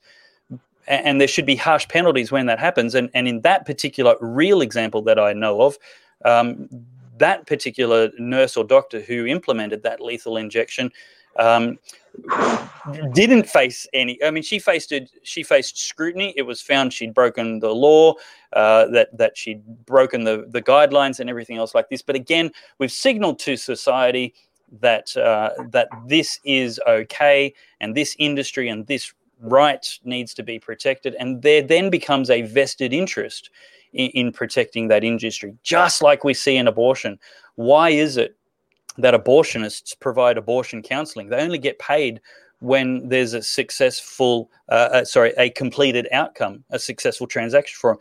Uh, if you, though, dare argue that independent counselling should be mandatory, we don't even see adequate legislation for that because the suggestion that enforcing these wise, careful protections is anti choice um, you're going to get the same vested demagogues manipulating people's emotions uh, with with this kind of, of topic as well.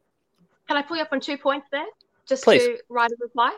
Uh, the first would be your do no harm. Well, in allowing, like you're saying, well, it can be there can be mission creep and some things do go wrong, and some people uh, fall victim to uh, euthanasia rules. But we know for a fact that thousands of people who want to die die in misery with prolonged lives that they do not want. So we know that doing nothing does actually cause uh, extreme harm and people do suffer and endure needlessly uh, because of prohibiting. That's not true. Just wait, just that, wait, that's not wait. true. I had two points. Um, and the other was to do with because we don't, the laws might not be sufficient, we shouldn't try. Well, if that was the case, we would never have gotten anywhere with our legal uh, with our law and our civilization. We always have to try and keep improving our laws, which is why I specifically said no one should be allowed to profit from the euthanasia industry. It should be a highly regulated um, activity and only open to a very small percentage of people. Um, and that you can write into law that doctors working not, for free. Well, it'd be more like the state offers this position and no one profits from that role. It'd just be a, a marginal uh, a fee that you can do it as part of your thing, but you can't make an industry out of it. So you can't set up a clinic and start taking in patients and making an industry out of it. More like a. Just that will never happen. Yeah, I, I, I just want I, can I just jump in there? Like the moment you allow government allows anything, people become experts in that field. So you're telling me that you think that there can be a euthanasia law passed that will allow people free choice but they can't go to the expert euthanasia doctor to live out their final day. That, that just won't happen. That, that's absurd. There will be an expert No, euthanasia doctor, and he'll make a very good living out of it.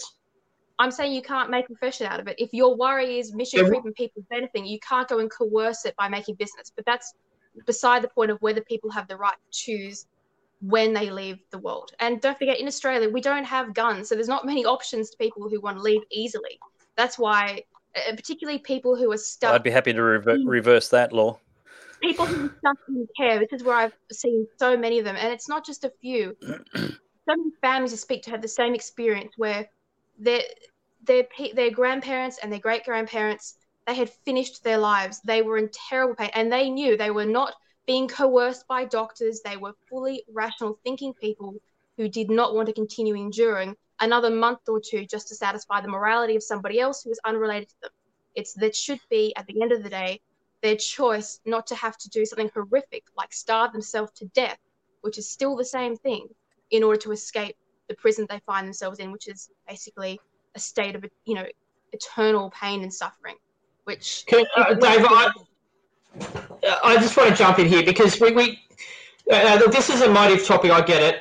Um, you know, I, I thank uh, Ali for putting forward her views, but I, I just want to put forward an anecdote because this whole debate seems to be anecdotes of people who watched their grandfather or grandmother die, and you know, it was terrible.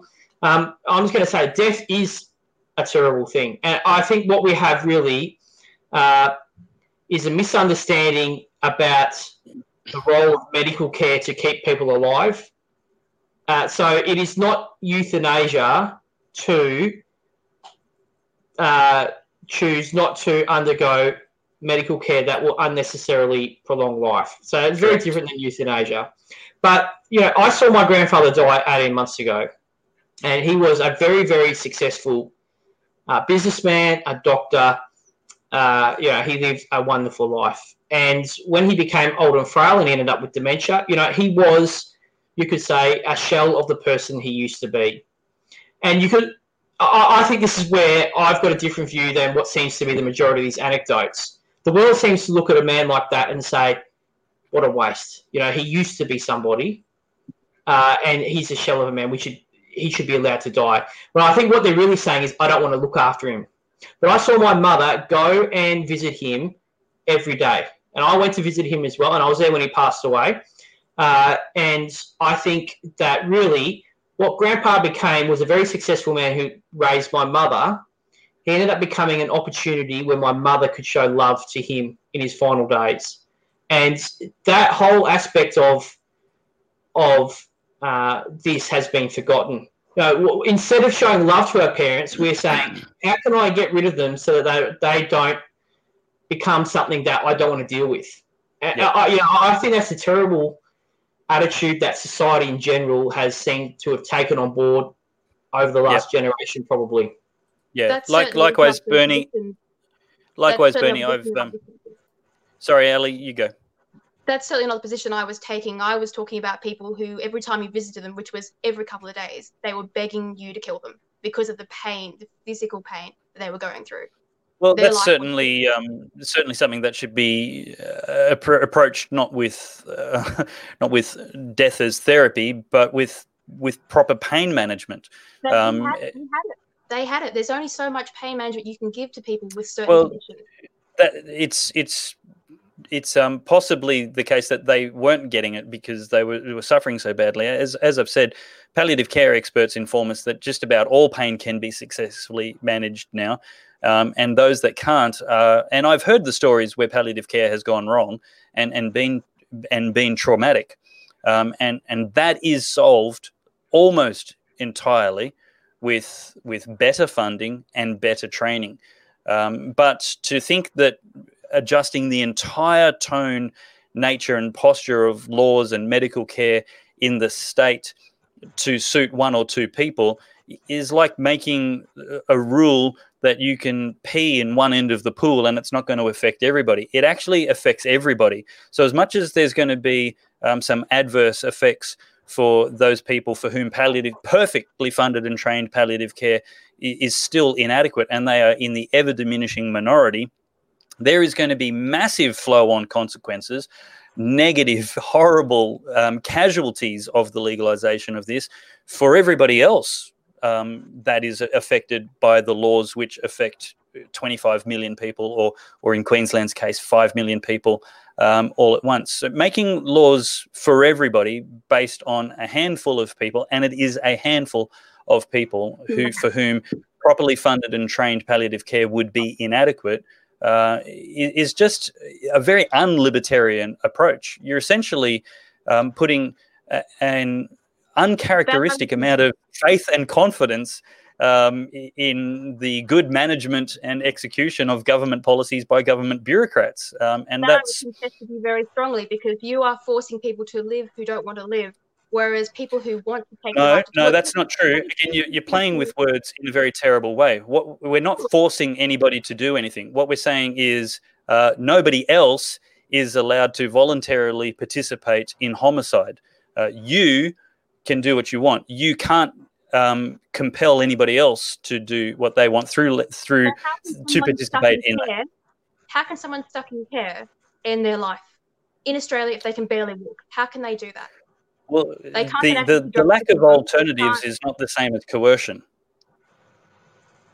So what do you uh, well, just just because someone's in care, why should they end their life anyway? Like, what's the difference between someone in care wanting to end their life and me wanting to end my life? there's no difference.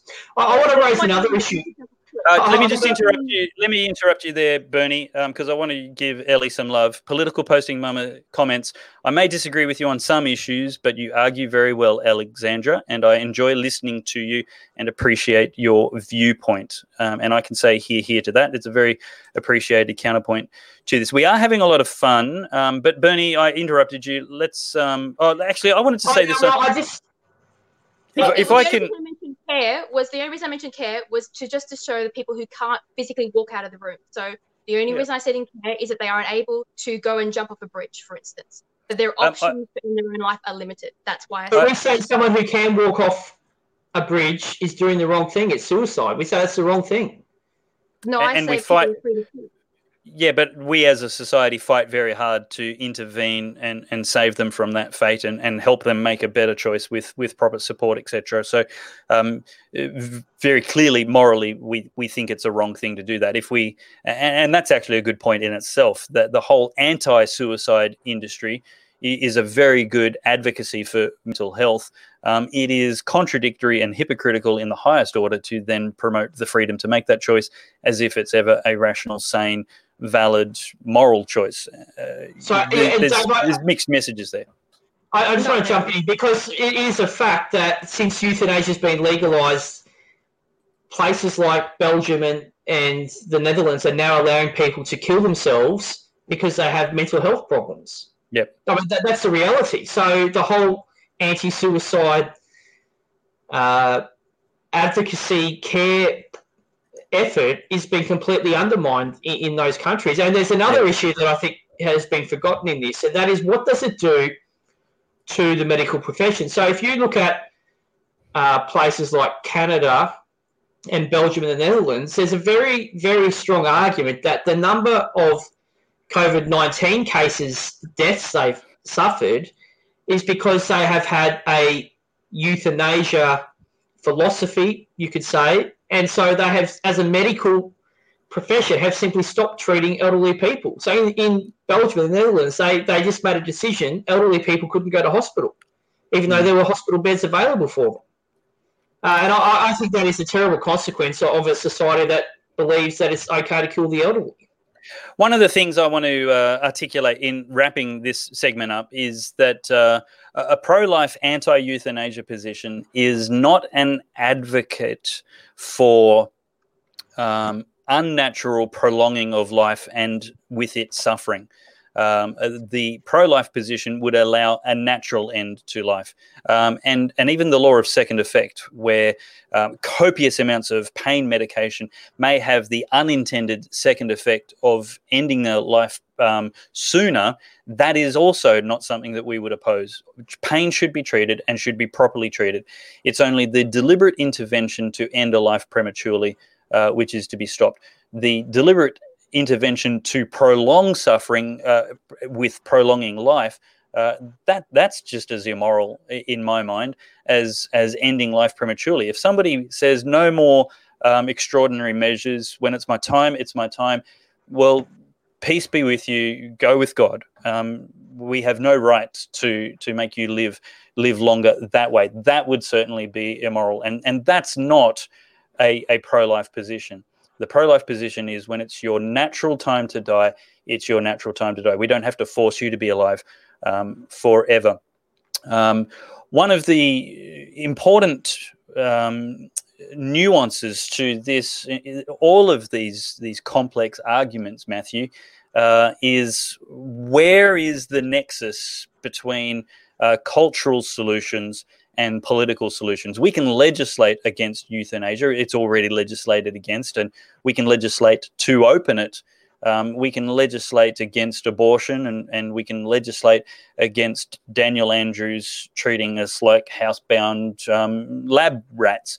Um, but exactly where does culture come into taking responsibility for um, for the direction um, that our politicians and, and legislation go? So, have you heard the famous quote, I don't care who writes the laws of a nation, let me write its songs? Because on on its songs it turns. It's the, it's this idea of politics being downstream for, from culture, and it's a bit of a debate, but I think most people would accept that that um, politics reflects uh, generally uh, what we put in there in the first place, the will of the people. Well, not always the will of the people, but certainly the sentiment of the people. And that's what really astounds me by, for example, the election of Jacinda with such a thumping majority in New Zealand. And yet, everything mm. I'm hearing, I'm a half Kiwi, and everything I'm hearing is how terrible it is over there. And I'm saying, well, not that terrible. You just gave her a huge majority. And so, I, I, I don't, in, on my channel, um, I don't fight on like this argument we've been having on this channel. I think it's good that you're having that argument. It's just not what I fight on. I, th- I try and fight on culture because I believe if we can turn the hearts and the minds and the culture of people, that's a far more effective way of fighting. So if you don't like abortion, well, banning it okay, maybe you'll save some some lives, but overall you're you're inflaming a whole bunch of people as well. And I'm wondering if the cultural influence of say churches or uh, or mosques or whatever other religions, uh, the sanctity of life through Buddhism, I'm wondering if uh, fighting on that front is where we should be investing our, our emotions and time. And one of the reasons is I think that we often fight on policy and logic, you know, the Ben Shapiro approach. And I, am a big fan of Ben Shapiro.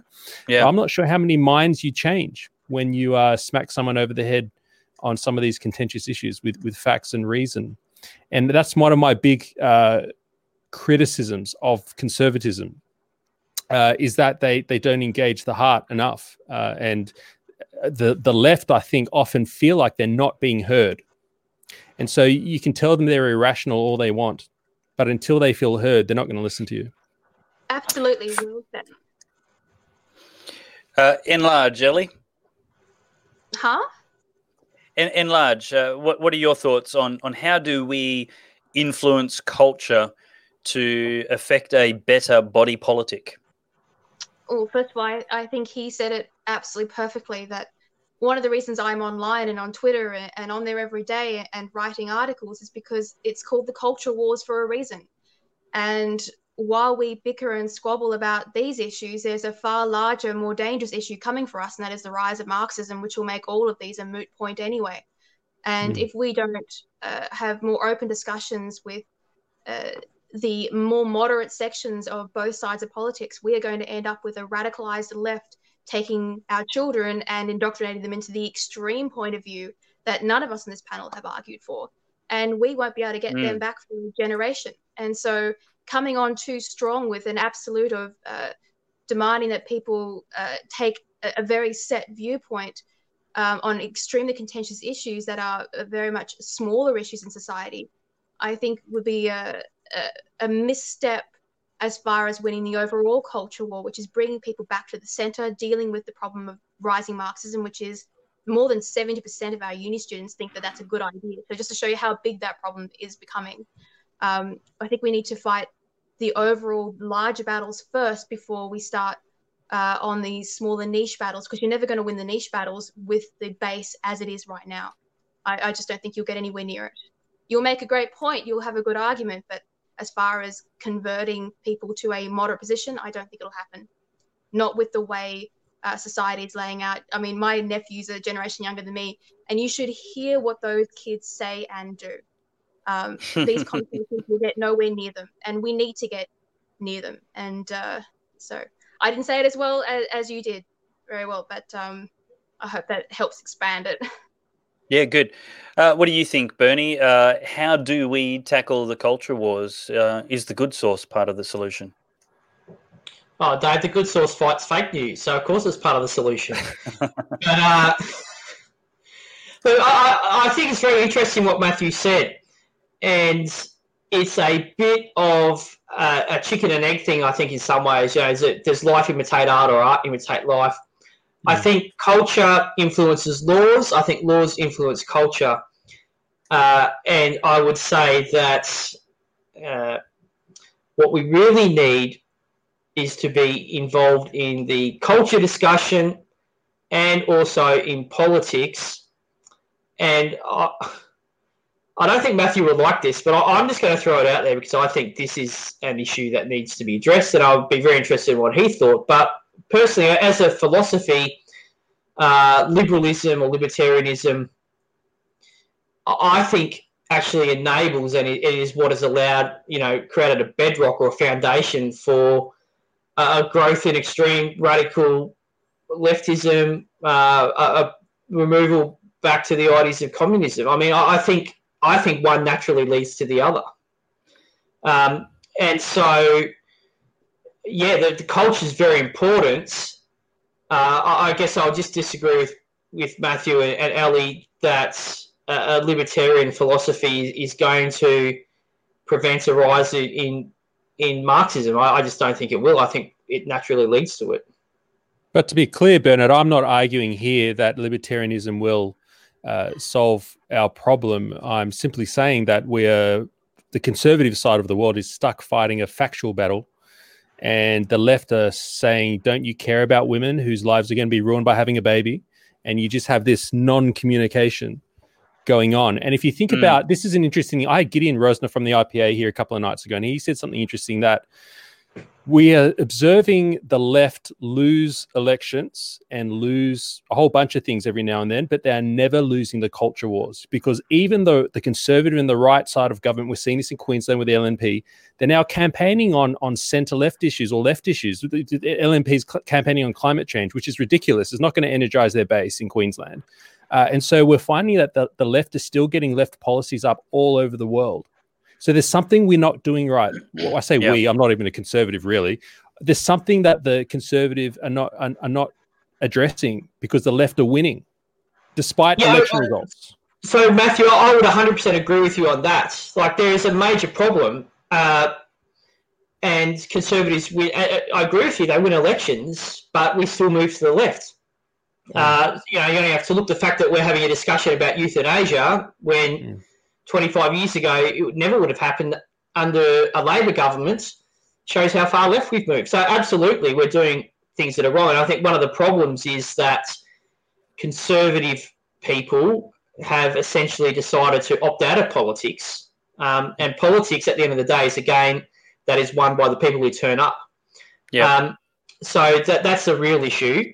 Uh, I think that the church, uh, I'm going to say the Catholic Church, because that's what I am, uh, has completely vacated the culture wars over the last two generations. Uh, it it and when it does, you know, dip its foot into the culture wars, it talks about refugees and climate change, which just shows um, how far it has gone. And I think one of the reasons is that, and sorry, and I agree with you 100% that you know, the left talk about emotions and, and the right tend to talk about facts. Um, and so you do have this complete pointless debate, I guess, or a debate that can't even happen. Um, I find it interesting that you say the left say you're not listening to us when they're the ones pushing laws to stop people speaking. Um, that, that's real irony. Uh, but at the end of the day, I, I think you need to have an argument that is based on facts um, if it's going to make, if it's going to be uh, an argument or a debate that is going to lead to anything fruitful. If it's just based on emotion, um, then at the, at the end of the day, that argument is going to be won by who got the most emotional because that, that's what it will tend towards. Um, it should and, be based on. Sorry, Bernie. It, it should be yeah, based no, no, on no, fact, but it should be based on fact, but it should harness emotion. Look, Stephen Fry, right, said yep. this: a a truth told poorly is a lie, and that's why you've got to think about people like Jordan Peterson, pretty much a conservative. Uh, the conservative values he's pushing are having a far greater effect on our entire planet, hundreds of thousands of people now, uh, than any politician or any conservative Ben Shapiro, in my opinion. Uh, can I add Interesting. That, um, the uh, the the idea that the loss of religion leads us to Marxism uh, rings false. First of all, particularly in Russia, where there are plenty of religious Marxists, and uh, something might interest you quite a lot is all of my religious friends that I have left over from school. They're all part of the far left radical Marxist movement, and they're still religious. The handful of irreligious people in my school, about eight or nine of us, we're all conservative, blue ribbon uh, liberals and libertarians who cherish our institutions, who believe in uh, teaching kids history. Um, and that divide is not just in my school, it's across the board. I can't tell you how many uh, feminists that you, the, the whole woke feminism that you'll find, who are also deeply religious, but then they'll be there in the Marxist Black Lives Matter rally, front and center. So I think that's a, a, a, a misjudgment of reality based upon us, and it's not quite quite true in, in fact and, and on the ground. Um, uh, as for why it's happened, as someone who's only just recently uh, had a nephew go through school and had to do the whole schooling process again, it really is that there is no history of any value in our schooling system anymore. So the kids who are being introduced to these ideas, they don't understand any of the history behind the ideologies that are being taught to them. They are being manipulated by the curriculum and by teachers in positions of power. And if the government wants to fix the narrative and to at least give these kids a chance. They need to go back to the curriculum and just teach basic history, teach basic political science, go back to the Greeks and the Romans and show where political systems started, what went wrong, what worked, take them through uh, the rise and fall of Europe and show them why they have the freedoms they have today. And then let them decide after they have that knowledge whether or not they want to go and stand with a violent Marxist group. But it's a lack of information and a lack of schooling that is the root cause of this problem and that's why it is a tendency to be a generational problem. Well, can, I just I'll just jump in there because I, I am not going to disagree with you. Uh, I think you might be quite surprised by this, um, and I'm certainly not surprised by your comment about the religious people, as you call them, being you know standing arm to arm with the Marxists because they do. I, I it is a massive problem, but I would argue that it is not a um, a flow on from them being taught the Christian faith. I'd say it's a on from them being taught the Christian faith very badly. So, you know, a lot of people don't understand this, but the Catholic Church, for instance, basically in the 1960s decided to throw away history. So you spoke about the importance of history, and I 100% agree with you. But from the 1960s onwards, the Catholic Church has decided that it is going to operate as if it began in 1960 um, with the Sec- Second Vatican Council.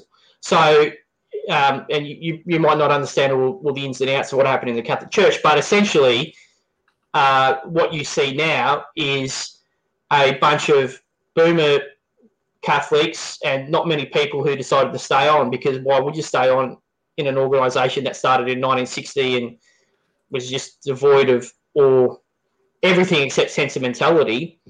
Um, and it's produced people who finish 12 years of Catholic education and go out and vote for the Greens um, and do so on the basis that they're being a good Catholic when they actually have no understanding of, of, of the history, the tradition, the teaching of the church. So I, I think, we're talking about the same problem. Yeah, I think what I was trying to, to point out, particularly to the religious people who may be watching and to your good selves, is that as a conservative online who is also secular, the biggest problem that I have to fight is a battle on two fronts, where not only uh, do I have to fight against the Marxist left, but an entire generation of people, uh, religious people who believe that secularism therefore equates to Marxism. I think we're seeing it's more related to a lack of education and predatory teachers with kids, not whether they are religious or not. It's we should teach our kids to be skeptical of political movements and to pursue history before they start deciding what's going to happen to the future. That was my Amen. only my underlying point there.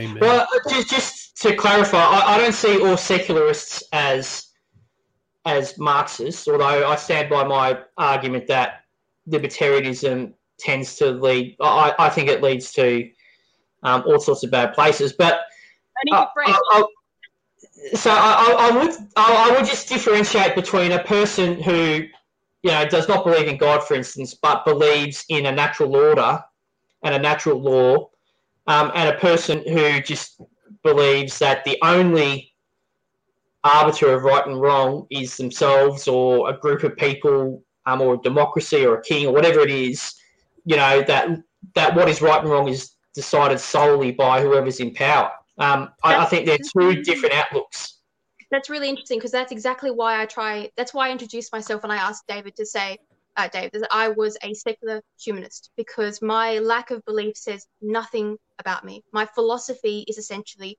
where you place your religion. So that is, uh, I think, an interesting division there. Uh, sort of what the way people think about each other, and you have to have either religion or a life philosophy uh, in this world. And what we have lost amongst our schools is any connection to our past philosophies and what what brought Western civilization to this point, which is a mixture of Christianity and, of course, the Enlightenment, both of them working together toward what should be a peaceful and stable reality, which is always being hijacked by Marxists. Um, they're always there off to the side. It was the worst idea anyone ever came up with, and it just wandered away.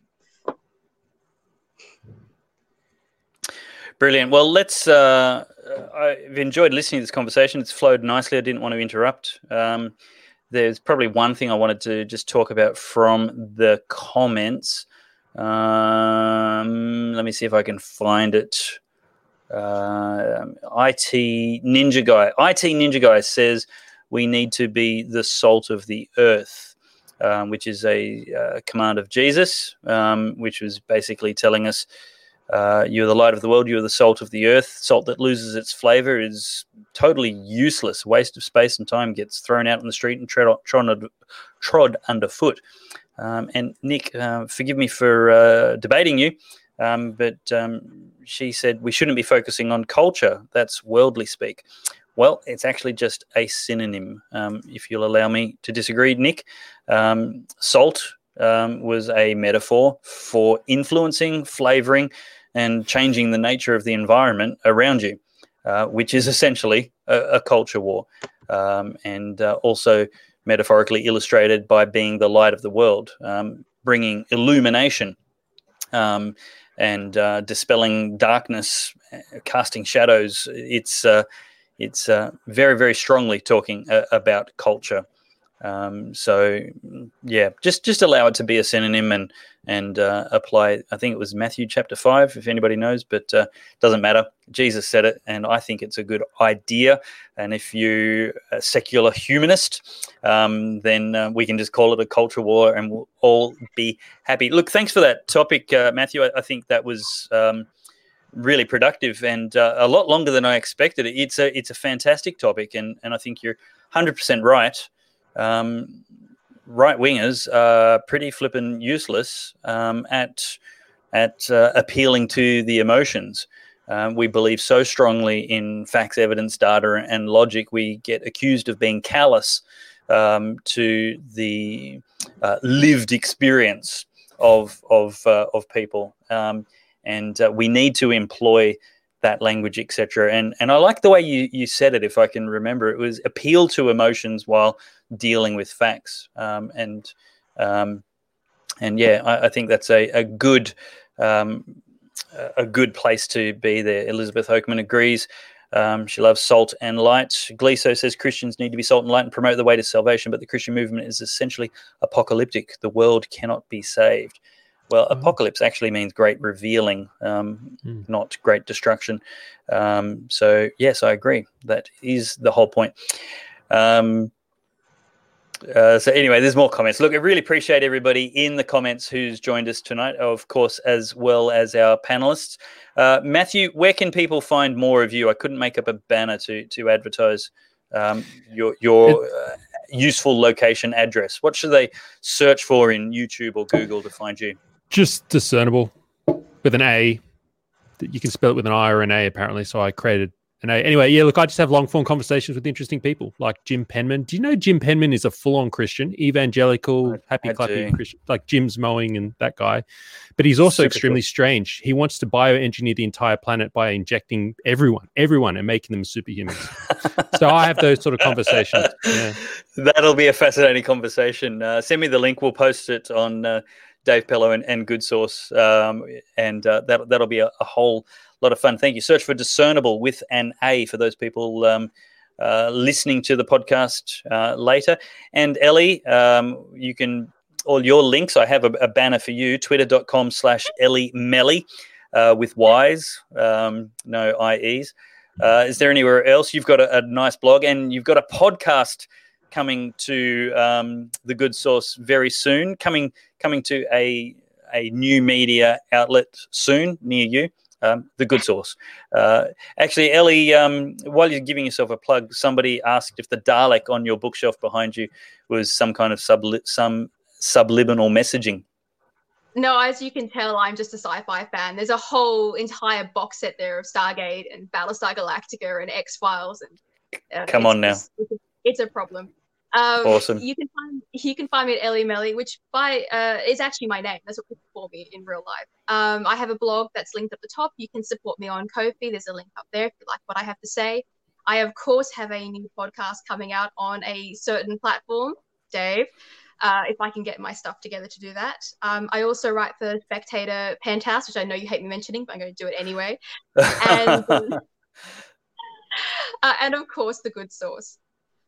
Fantastic. And only one of those is worth uh, supporting financially.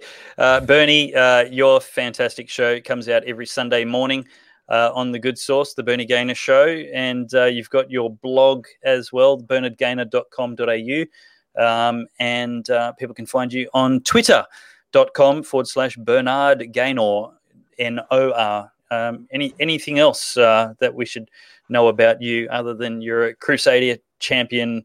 Warrior for uh, causes of justice and righteousness in public policy. Well, I do my best, Dave, but uh, I'm excited by the shed that I've been filming uh, the episode every Sunday with you in, and it is coming along. So uh, if you can help out with that, please do so. Uh, yeah, great episode coming out this Sunday. Stay tuned for that. I had a really great conversation tonight with Ellie and uh, Matt. I enjoy these debates, even though we might have uh, very different opinions, uh, and I think they're important to have. And uh, Matt, especially, I, am not sure where you are, Ali, but uh, Matt, I know you're down there in uh, Dictator Central lands. Uh, I wish you all the best. I hope you get your freedom soon. sorry, where are you from, Ali? In New South Wales, I'm a free soul. I'm in rural too, so I have no rules. Unless you want okay. to go to church. well, look, I still think we're not completely free up here in Queensland, but uh, we're, we're not. I've got family down in, in Melbourne, so uh, I know things aren't good down there, and I hope I hope that you get your freedom soon. We we've got a few people here. Uh, Matthew, is this your brother, James Hero Wong? You're supposed to change your last name, you clown, before putting up. Shout out. well, your brother loves your show. That's a, that's a good start. Brothers aren't necessarily an easy audience.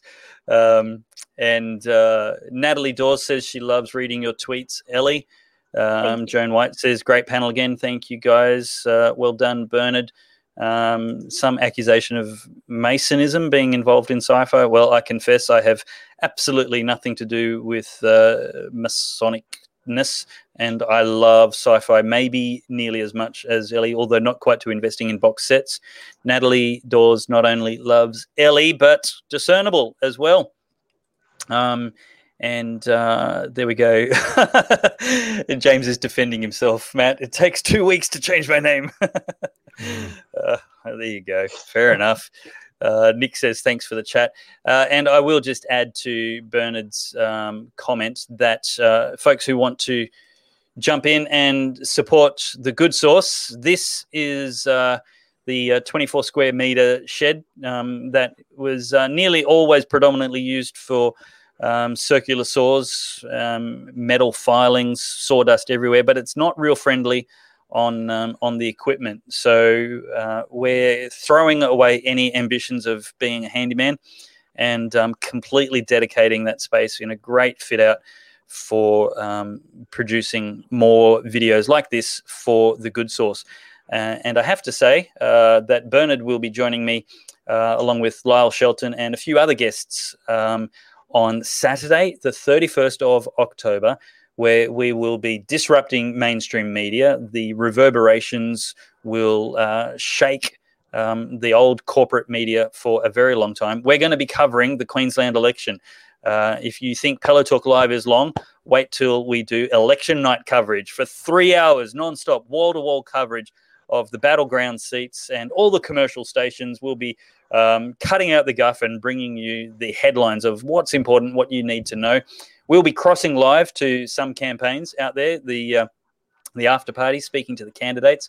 Um, we've got uh, we've got uh, James. Um, I'm so sorry, mental blank, terrible. Um, Ashby, James Ashby from Pauline Hanson's uh, One Nation Party, who will be joining us uh, for a little while to talk uh, about some of their closer campaigns where they're expecting to perhaps even come at least second uh, and, and, be uh, significant in, in hopefully forming a minority government, which would be the ideal in Queensland where we don't have an upper house. I have to say, things aren't looking great uh, for changing government in Queensland. Uh, I'm aware that there's a lot of party insiders at the moment, um, not exactly counting their chickens just yet. It's uh, it's going to be a miracle for them to even pick up a single seat. Uh, so, guys, you have to get out there, and most importantly, let me encourage you to appeal to all of those candidates. Contact them directly. Don't take a how to vote card from anybody. Think for yourself, do your own research, and articulate what's important to you. That is how you get representation, not with a single ballot. But uh, please don't waste your vote. Um, all right, let's uh, just give everybody a final 30 second uh, wrap up and then we will sign off and say good night. Ladies first, uh, as, uh, as um, a believer in a in a chivalrous society. Ellie, uh, your final thoughts for the evening? I may be a libertarian, but I definitely enjoy a bit of chivalry. Uh, I don't need 30 seconds. Great. I will just say good luck for the Queensland election. I fear it will be a replay of New Zealand. So uh, I might play a drinking game and, and see how many uh, different seats you guys pick up or unfortunately lose. So good luck. Indeed. Uh, Matthew thanks for joining us tonight. Your final thoughts on the conversation or any other topic we've had this evening? Thanks, David. Uh, look, thank you for the love uh, for us down here in Melbourne. We are crushed at the moment, but we are not broken. And there is nice. a huge uprising uh, coming. It is uh, expressed mostly in our normal civil disobedience, the way we go about our lives. I know we're not protesting because we can't. People are being arrested before protests happen. It's crazy. But like I keep saying in all my content, we set the tone for Victoria, not the Premier's office. And there is a, a strong spirit of, of Victoria rising up. And so I think we're going to come out of this on the other side stronger and more uh, cognizant of the importance of our freedoms and, and who we elect. So from being the far left state that keeps on electing craziness, I'm hoping mm. we go the other way next time round. Yep, indeed. And Bernard, uh, lucky last. Well, look, I'll just put some predictions out there, Dave. Annastacia Palaszczuk is going to win the Queensland election. Uh, that's sad news. Donald Trump will win the United States presidential election.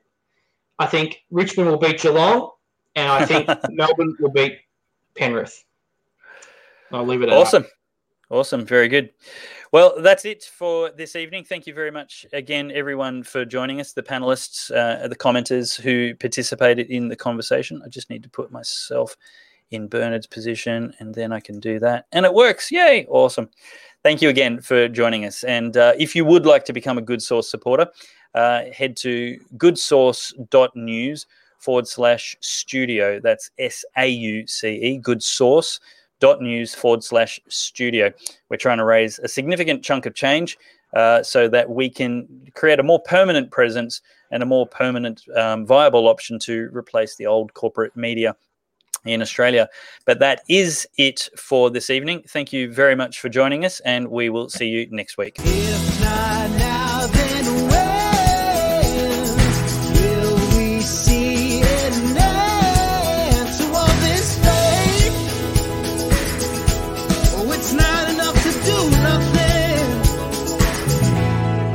Time for us to do something.